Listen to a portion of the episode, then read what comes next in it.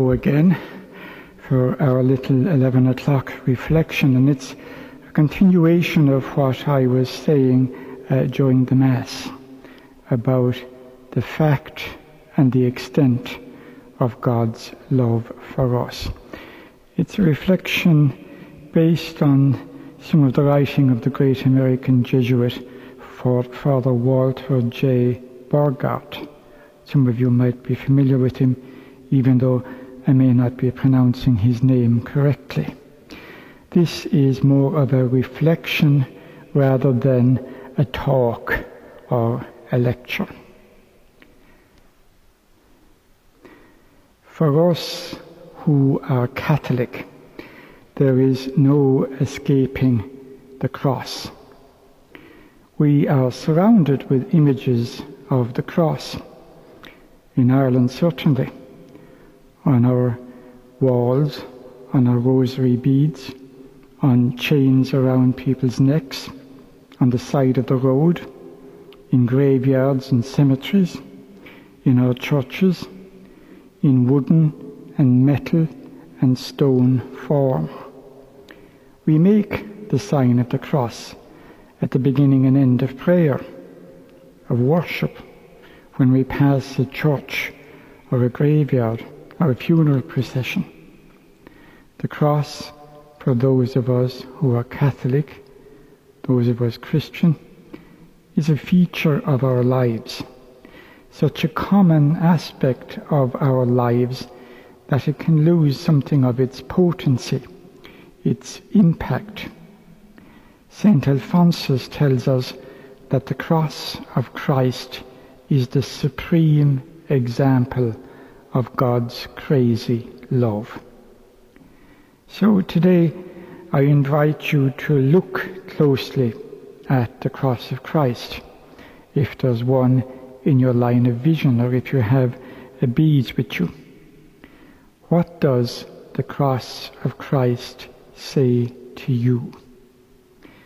What does it mean for us Christians? What does it tell us about God? It tells us five things, at least, I think. Five fabulous facts that should lead us to marvel and muse and give pause. The first fact the cross tells us is this: God died. On that drab afternoon, roughly two thousand years ago, your God and my God died. Of course, death could not destroy the divinity. Uh, the Trinity was not suddenly reduced to two persons, nor did we temporarily, suddenly become godless. But still, it is true, God died. God was on the cross of Calvary, and God died. If there is one mystery harder to grasp than God was born, it is the mystery God died. But God did die, died for us. The second fact the cross tells us: Jesus really suffered. We mustn't imagine that because Jesus was divine, he felt pain less than we do, that it kind of washed over him, that he was merely going through the motions. If anything, he suffered more deeply, more intensely.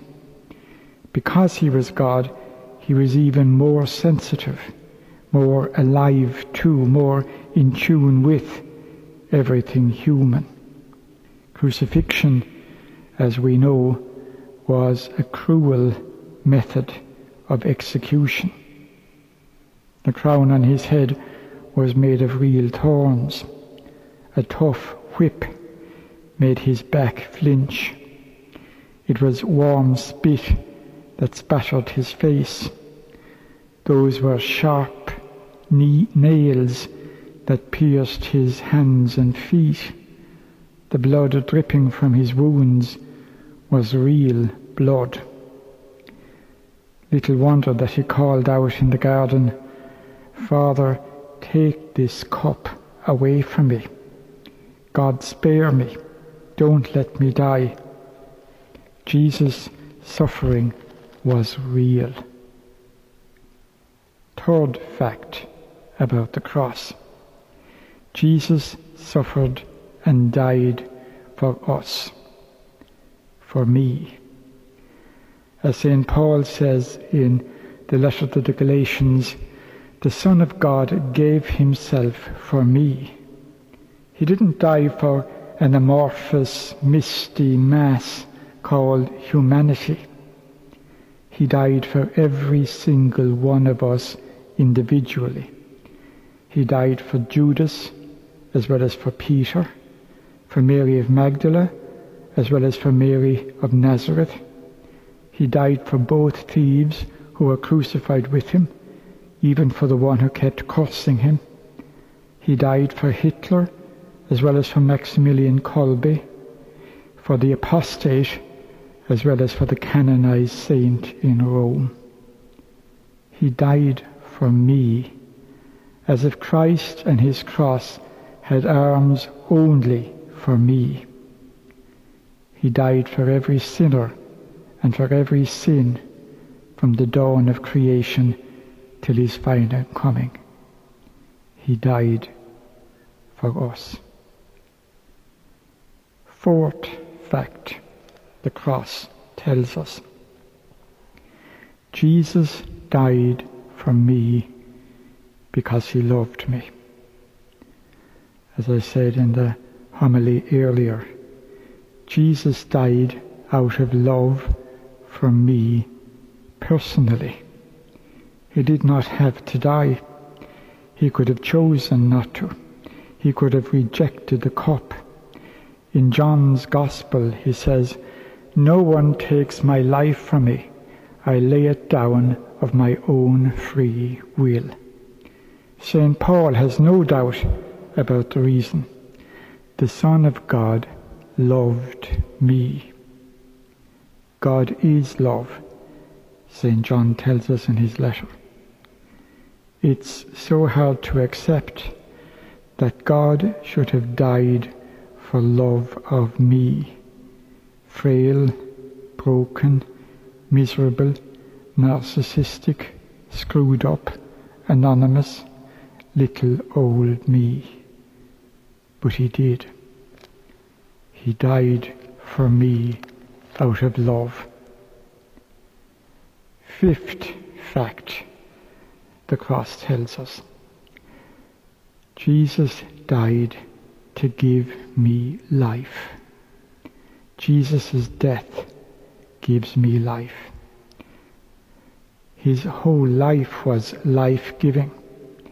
Everything Jesus did was life-giving.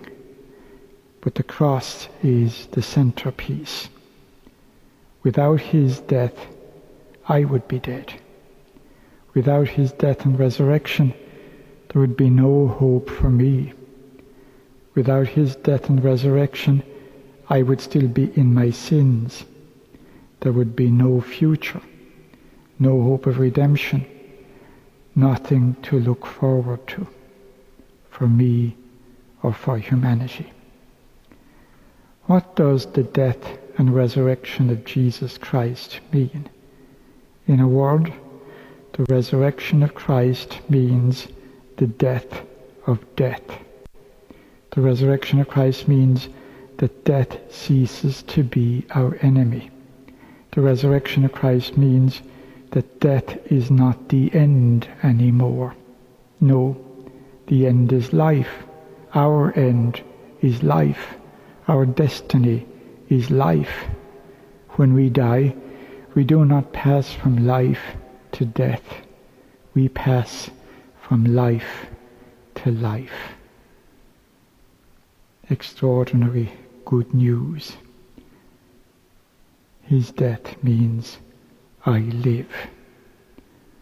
The cross, the symbol of death, becomes our symbol of life. Five facts the cross reveals. God died a painful death for me out of love to give me life. Wonderfully consoling. In fact, it's breathtaking. God died a painful death for me out of love to give me life.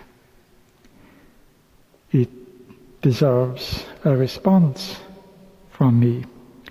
More than that, it demands a response from me, from each of us. What should our response be?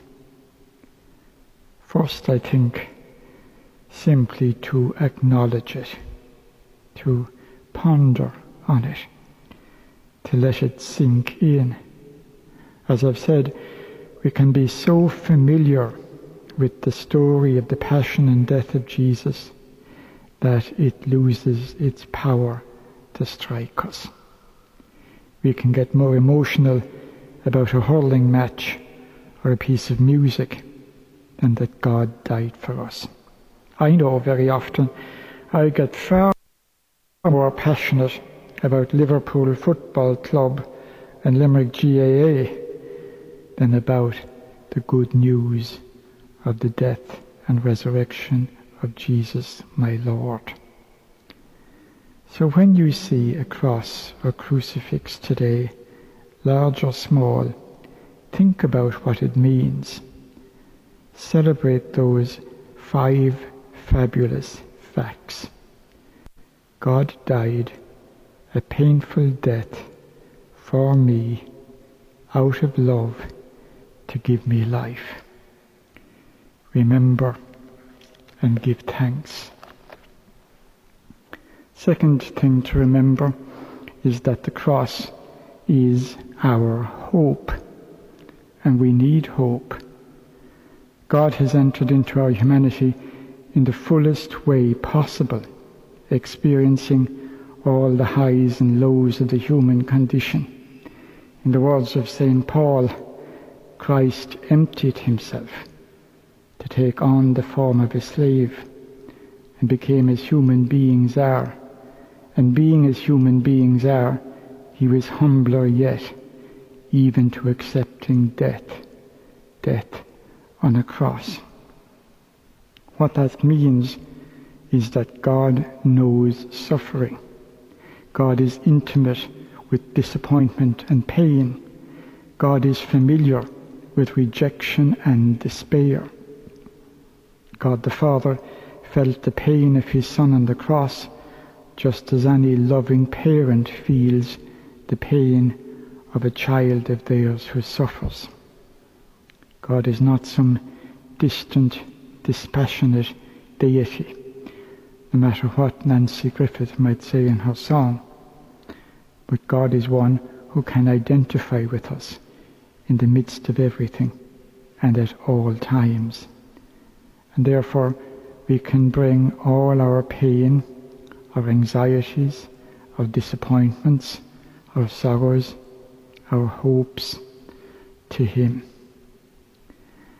Though an object of ridicule for many, though just a piece of jewellery, a fashion accessory for others, for us Christians, the cross tells us not only about our God, but what our God is like. And it is our hope. And that's what I'm called to do, to hold on to that hope despite everything, to die every day to keep to, to what keeps me from Christ.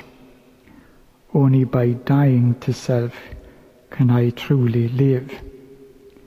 Christ is the revelation in a human face of what God is like. And we grow in knowledge and understanding of God by listening to the words of Jesus and taking in what he does, and then trying to follow his example. For Jesus, to live was to love. That's why he ended up crucified. The key to both our individual and social flowering lies in Jesus' commandment, love one another as I have loved you. The third way to respond to these five fabulous facts about the cross is to return God's love for us by following Jesus as faithfully as we can, day in and day out. It means, as I said, dying every day to what keeps me from Christ. The words of Jesus are raw, uncompromising. If you want to follow me, he says, if you want to be my disciple, you must take up your cross every day. If you want to save your life, you must give it in service to others. Now and again I like to watch an old film on YouTube. The other night I watched Schindler's List. First time I watched it in about fifteen years. It's not a film one can watch very often because it's so powerful. I cried at the end of it. You know the story of Oscar Schindler, how a Nazi, a war profiteer, a war criminal, gave up everything he had to save as many Jews as he could. Somehow in the midst of the awful depravity taking place in Poland at that time, he saw these people as his sisters and brothers. He recognized their humanity, and he treated them with love, gave all for them. Why did he do it?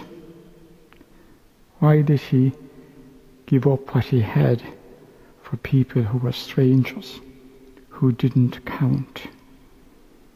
He did it out of love, out of the best sense of humanity that you can have. He mightn't have expressed it as such, but he was following Jesus' example, taking up his cross so that others might live. Think again about those five fabulous facts the cross of Christ tells us. God died a painful death for me out of love to give me life. This truth is more extraordinary, more mind-blowing, more jaw-dropping than anything you will ever find in Ripley's Believe It or Not, or in any of the great works of fiction. It is right that we should celebrate and give thanks, not just as we do every year during Holy Week and Easter, but that we do it every week and every day. God died a painful death for me out of love to give me life. That's the God we believe in.